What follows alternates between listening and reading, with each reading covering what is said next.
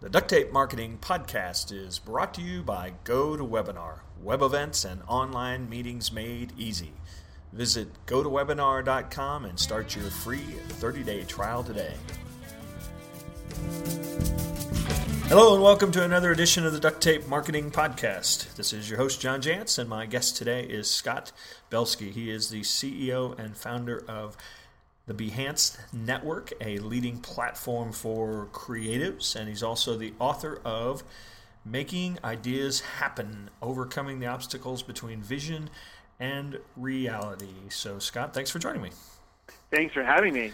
Hey, you know, there's a um, this is on your uh, website to, to, with the book, and I'm sure it's scattered amongst other places. But uh, the, the this idea of not the the world, I guess, is not about ideas, but it's about making ideas happen. Uh, I have to tell you, I when I speak, a lot of times it's small business owners or startups, and and it never fails. Somebody comes up to me and says, "I want to tell you my idea, but." You know, you, you, you have to promise to keep it a secret, and, and I, you know, I I've probably irritated a few people over the years going, you know what, you could tell this whole room nobody's going to do anything with it anyway, you know, right? Because it is all about execution, and and I think that's a lot of times there's all these great ideas that people have, but nothing really happens unless you uh, execute them. Yeah, I mean, well, listen, I, I I always say the same thing that you say to people. I say, first of all, if if your idea is so easily replicated and stolen, then it's probably not a good idea to begin with, right. because as soon as you uh, share it, you know, then it's gone, right? So, um, but I also tell them that, and you know, and some of the stuff that I learned over the research for this book is that a lot of people swear on the benefit of sharing ideas liberally. Yeah. Um, you know, one of the people we met along the way was Chris Anderson, the editor in chief of Wired magazine and a prolific author in his own right. And he talked about how every time he has an inkling of an idea, he just puts it up on his blog. You know, whether it's a new book he wants to write or a new product you know he's thinking of developing for Wired or elsewhere, he just puts it out there, you know, for a few reasons. One, he wants to see whether people gain traction with it, and if they hate it or love it, or if it, or if they ignore it, you know, that gives him a lot of data. Also, he finds that if he doesn't put those ideas out there, he's unlikely to, to be held accountable to them. You know, if no one's asking him what's the latest on that idea you shared last week, then he's unlikely to follow through. And so his perspective is share ideas liberally, or else they're never going to happen to begin with. It's very similar to what you said. You know, that's a great point too. I know in you know maybe it's even writing a blog post or something. You know, not even a huge project.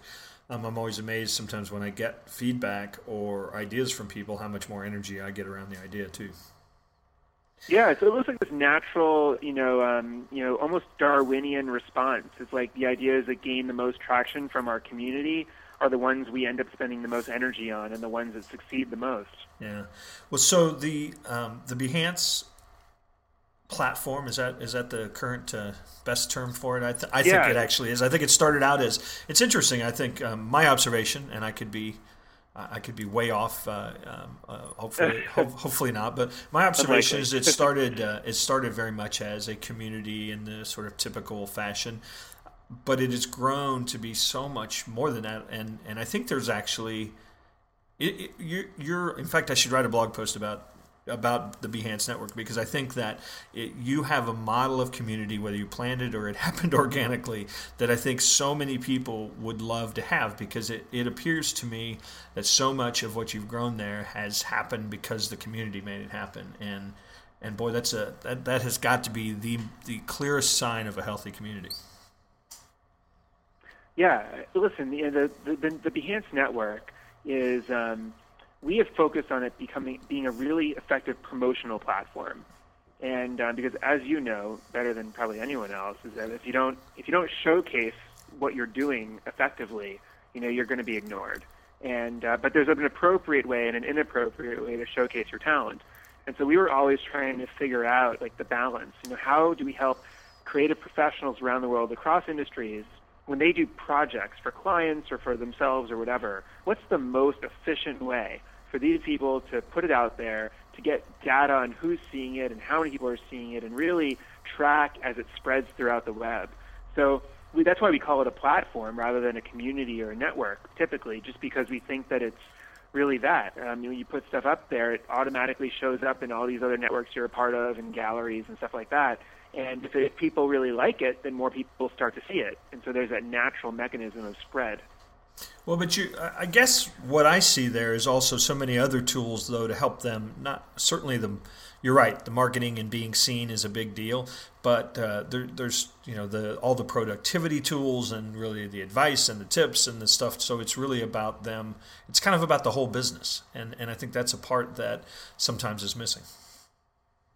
Yeah, well, that's true. And and you know, we started with the with the Behance network and Action Method, this series of paper products and online tools for productivity, and we realized that there was something big missing.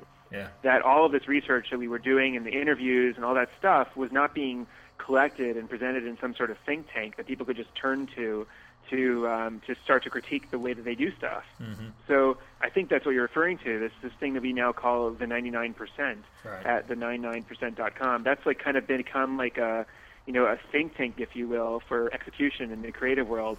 Um, and um, we, we, you know we feature best practices and stuff you know that are written uh, and and found by us and also by others. I know we've linked to stuff that you've you've written before as well. So it's um, it's become a collection of sorts. Well, let's uh, let's move a little bit to the book because obviously the well, I shouldn't say obviously. In many cases, uh, books like this are an outpouring of what you've learned along the way here um, inside of this network. So, the the Behance network is primarily folks engaged in in obviously creative work. I mean, is the book is that who the book's for? Yeah, the, the book is the book is for people with ideas, people yeah. who have lots of ideas and are frustrated with the fact that they're just not making them happen as much as they'd like. And um, it's it's born out of that frustration. I mean, that's really what the crux of this business was to begin with. And, uh, so the book's really targeted with, with at people who um, have lots of ideas or generate ideas for a living and want to focus more on the execution side. So the one thing the book does not talk about is how to be inspired, how to be creative. There's nothing about real innovation in this book. It's an execution book. Yeah. And it's all about the best practices that executors use, the people who make ideas happen again and again and again, whereas most people don't. We were trying to figure out what those people do right. See, and I guess my point is, when you when you say it's people who make ideas, my, my belief is that everybody in business uh, should be uh, that that's actually job yeah. number one is creating and, and making ideas happen. So it's really, I guess that was the point I was trying to make is that some people might assume this is for yep. graphic designers, um, for, for, instance. And I yep. really think that this book is an awesome business owner book who is actually pushing innovation and marketing and every other creative thing forward, whether they know it or not. Thanks, John. I mean, I'm glad, I'm glad you see it that way. I, I feel like I mean, we a lot of the a lot of the people that we profile in this book. I mean, yes, some of them are entrepreneurs and people who run small businesses. Some of them are like the core creatives that we would call them, like the designers and the filmmakers and whatever. But I think that if you can help, especially creative people who are just drowning in ideas, become more organized and execute better, then you can leverage those best practices for everyone. Yeah. So it's kind of like focusing on the people who needed the help the most and then knowing that, that that those insights will be helpful to everyone. But I agree with you. I mean, we all have a responsibility. I mean, ideas also include solving problems. I mean, every business, every small business leader has problems they're trying to solve. They're trying to generate new ways of doing things, and when you're doing that, you're also trying to stay afloat. I mean, one of the things we've realized is, especially this day and age with email and Twitter and Facebook and and voicemails and all these other things incoming, we're like starting to live this era of what I've come to call reactionary workflow, where it's like you're just trying to get clear your collective inboxes every day, and you really can't be proactive and focus on those long-term goals and ideas or things you want to change in your business um, because you're always just reacting every day. Yeah. And so the question is how you know how do people not become you know overwhelmed by the gravitational pull of operations and um, and how do they stay generating and executing ideas in their business? Yeah, I uh, sometimes uh, when I'm being my most cynical self, and my kids will ask me what I do for a living, and I will tell them I delete email. That's what I do for a living.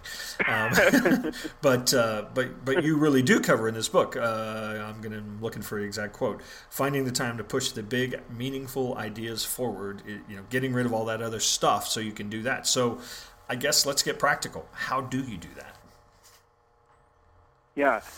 So practically speaking, you know, in in, man- in conquering reactionary workflow, you know, what did we see people do?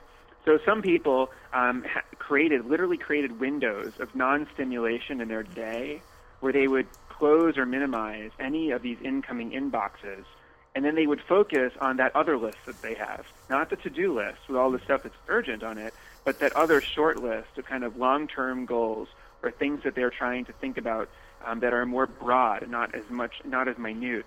And then they literally spend that window of non-stimulation focusing on those things and thinking about it. So in one case, uh, there's a gentleman we interviewed by the name of Piers Fawkes who runs a big marketing consultancy. And between the hours of 7 and 10 in the morning, he doesn't even open his email. He minimizes everything and he just does research. Research on things his clients are asking about that he's been thinking about. Now, he always says if, if he were to open his email, he would, the rest of the day, be in reactionary workflow mode. And, um, but it's that for the preservation of that window that he thinks you know keeps him and gives him his competitive edge. So you know that's that's certainly one um, one tip. Also, so, so you know, let, me, let me let me just finish. Thing. Let me just finish up on that point. Is so so you're saying he it, it, the way people have to view it is like an appointment. You know, here's my strategic, creative, whatever goal driven appointment each day.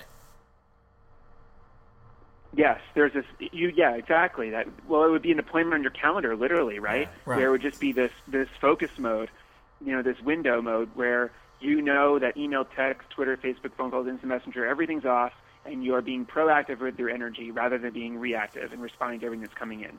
So that's point number one: is is is, is making it a ritual. Mm-hmm. It needs to be ritualized, or you're not going to do it. Right. Point number two is thinking in this in this way of two lists. You know, having kind of the the, the, the to-do stuff, which is obviously everyone needs a to-do list of sorts, but then another list that's more you know bigger things now one of those things might be family you know for mm-hmm. certain people doing um the major things with their family the house move whatever you know the stuff that's important versus urgent needs to be treated separately and and just a quick third point for a lot of us on you know that are listening to this leaders of small businesses who really care a lot about any problem and any you know anything that comes up we want to take care of it ourselves and one of the problems i noticed in this research was that we have the tendency to hoard urgent items to ourselves, yes. even if they, even if someone else can do them. And uh, and you know this, like if something comes in and someone's mad about something, your tendency is just to take care of yourself, even if it's someone else's job. Mm. And so, can we have the discipline to not hoard urgent items and consume our day with them? You know, something that's urgent doesn't necessarily mean it's complex. It's just urgent. We need to spend our time as leaders focus on the things that are important. Yeah, that's uh, you know I've worked with thousands of small business owners, and I, I, think you're absolutely right that that is a very very common attribute, and I think it comes as much as anything from so many folks start this thing and everything is theirs, and letting go of anything actually is sometimes a challenge. Very hard. Yeah, yeah and a, it takes a discipline. So you um, also talk about uh, I, I don't know if we want to call this a myth or not, but the idea that that this creative big thinker sits alone in a room and, and creates all these ideas, and that, that that you know a lot of what you talk about in the book is is you know understanding how to leverage a community. Um, we were talking, I think, before we right. got, got started here about the idea of, of, feedback and and and you know really getting your ideas going because you shared them. And so I think that the whole idea of the lonely genius, uh, I think, is somewhat a myth that you want to you want to make go away. This halftime break is brought to you by Constant Contact. Constant Contact helps small businesses and nonprofits build great customer relationships with email marketing, event marketing, and online surveys. Visit them today at constantcontact.com and sign up for your free 60-day trial. Yeah, I, I mean, I think so. I think that you know, unfortunately, great ideas are born and killed in isolation every day. And I like to also say that there are probably more half-written novels in the world than there are novels. And you know, we all we've all had ideas for businesses and restaurants and other thing that we want to start, and they've not, you know they've never gained traction. And of course, involving your constituents, your community, um, and this includes obviously family and friends and past colleagues. And I mean, this these are the people that give our ideas steam. Um, you know, they provide the feedback um, they uh, they they uh, you know sometimes sometimes you know one of the things we found was that uh, there are a lot of people we met that had a great idea that they were developing for quite some time but never really made progress on it until they noticed competition in their community. Hmm. They came across someone else with the same idea and they were like, "Oh my god, I got to get my get my act together and do this." And that was sometimes a catalyst for action and execution. Hmm.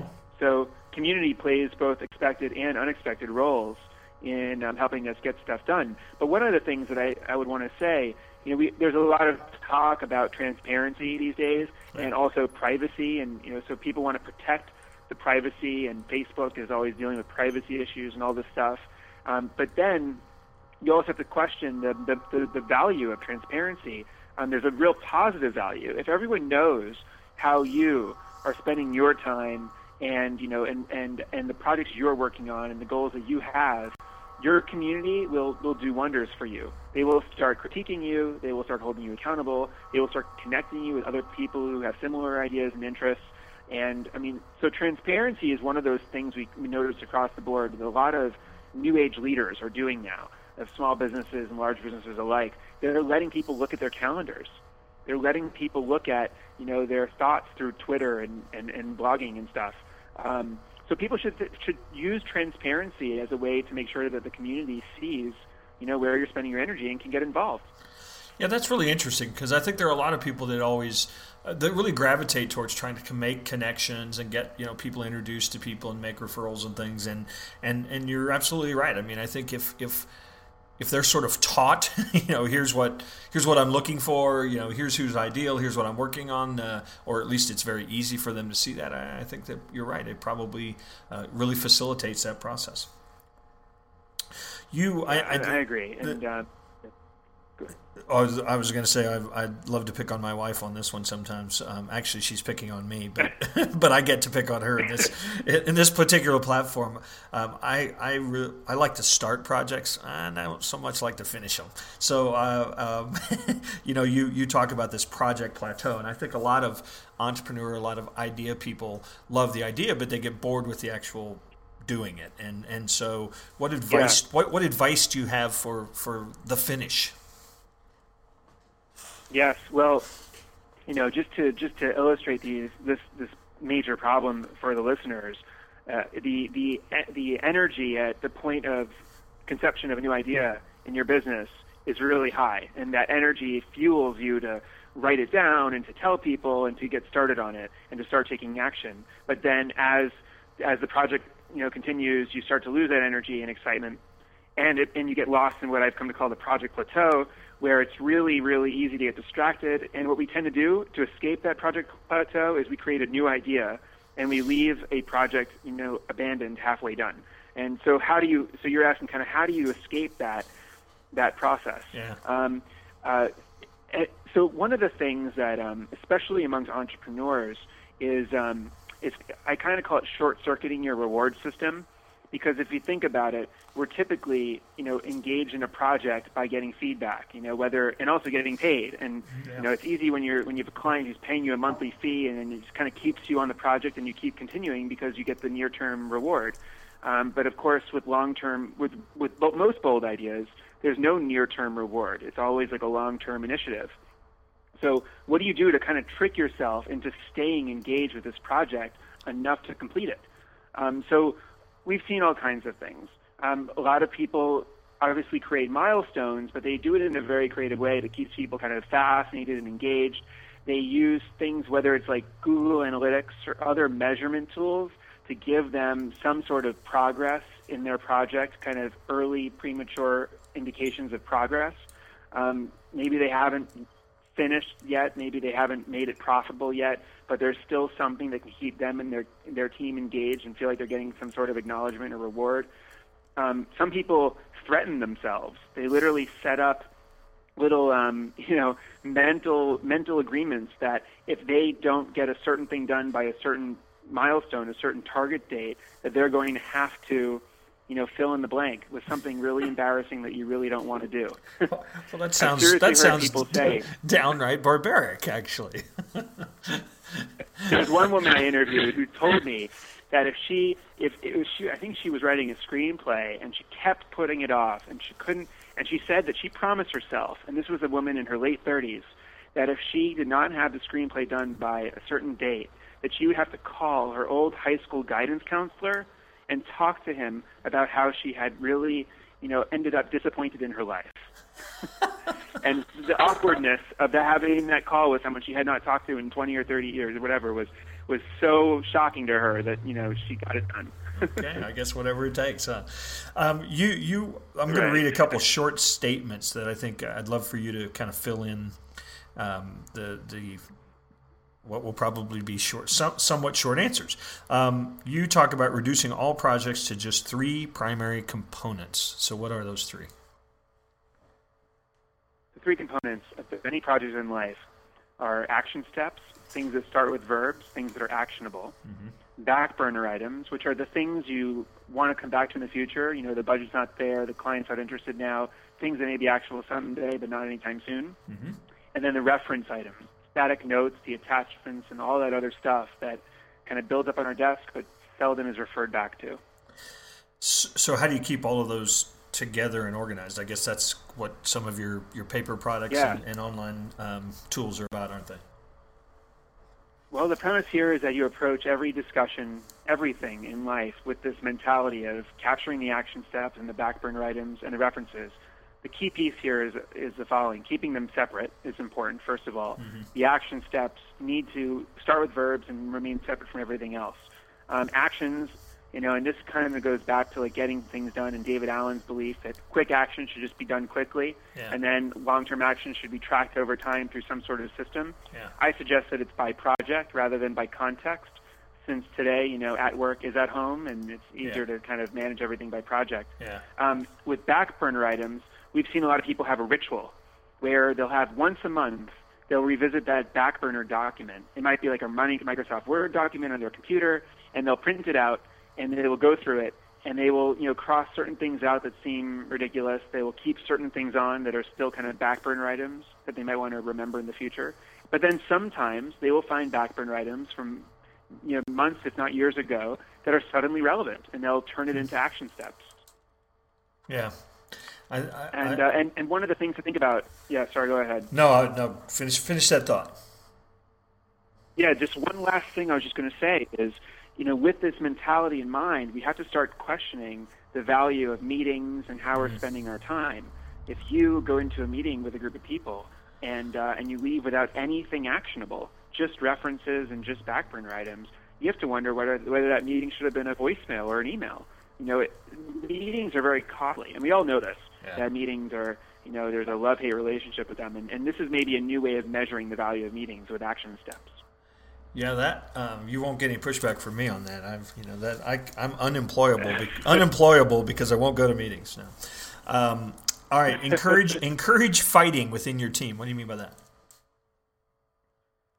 Well, um, when people are really passionate about a topic and they vehemently disagree with the decision that's being made, what happens in most teams is that people debate it, and you know, let's say you have three or four people debating a solution to a problem and what's going to be done and then eventually you have one or two people who are like, you know what? I don't care anymore. This is just getting too heated. Yeah. You know, it's not worth it to me, whatever. And that apathy kills um, the best solution, you know, from happening. It really hurts the team. It hurts the user, the customer. And so the, the, the, the best practice that we've seen in a lot of creative teams is to keep up the fight is when people are vehemently disagreeing and one person starts to be apathetic and starts to give in, you actually should encourage them to stand their ground because it's the only way that their perspective and that kind of design space of solutions is going to be explored. And um, and you know, and, and fighting, we typically don't want to have confrontation, and we try to keep everything friendly in, in teams. But we found that a lot of teams have a culture where fighting is okay, and they recognize that when they're when they're getting heated up, that means that there are a lot of pot- potential solutions to explore. And, and the best leaders keep people engaged and they fight apathy ruthlessly. Yeah, because there's some people that just don't like confrontation, so they they they just as soon not have their idea heard than have it maybe shouted back at them. um, yeah, and, and, and, and those people disconnect. Yeah, absolutely. So we talked a little bit about half of this, but I, I, want I want to know a little more about the second half. Seek competition and share ideas liberally. What do you mean by seek competition? Yeah, well, I'll tell you that. So we talked about sharing ideas liberally and just how important that is, and and, and the comp- competition piece is um, it's a force. I mean, we cannot ignore the value of the force of competition in our community. You know, meaning the people that are in our space, in our industry. Um, they keep competition keeps us on our toes. Competition ultimately serves the end user, the customer, because everyone's constantly iterating and improving their product to have it be better. And um, so I, I really have seen you know, I've seen a lot of teams where you know in industries where they seek competition. They literally recognize the value of it, and it sounds crazy, but they think it's the way to keep their competitive edge and to have a track record of execution.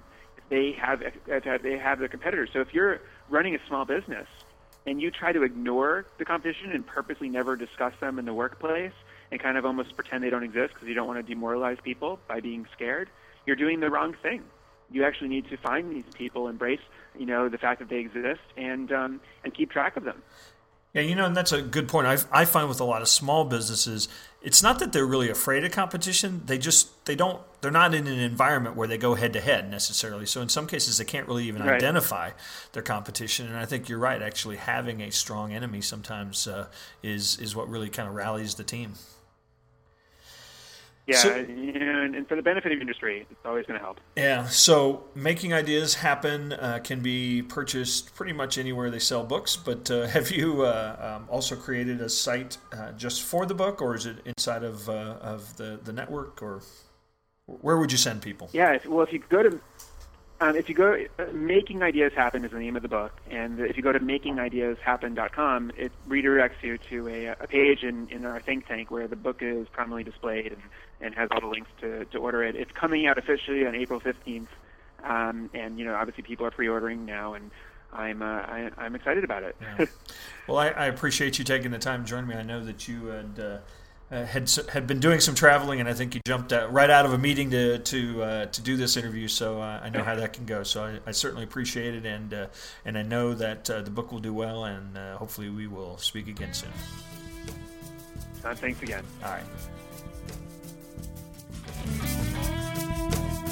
This episode of the Duct Tape Marketing Podcast was brought to you by GoToWebinar, where you can increase your reach and have unlimited webinars for one low rate.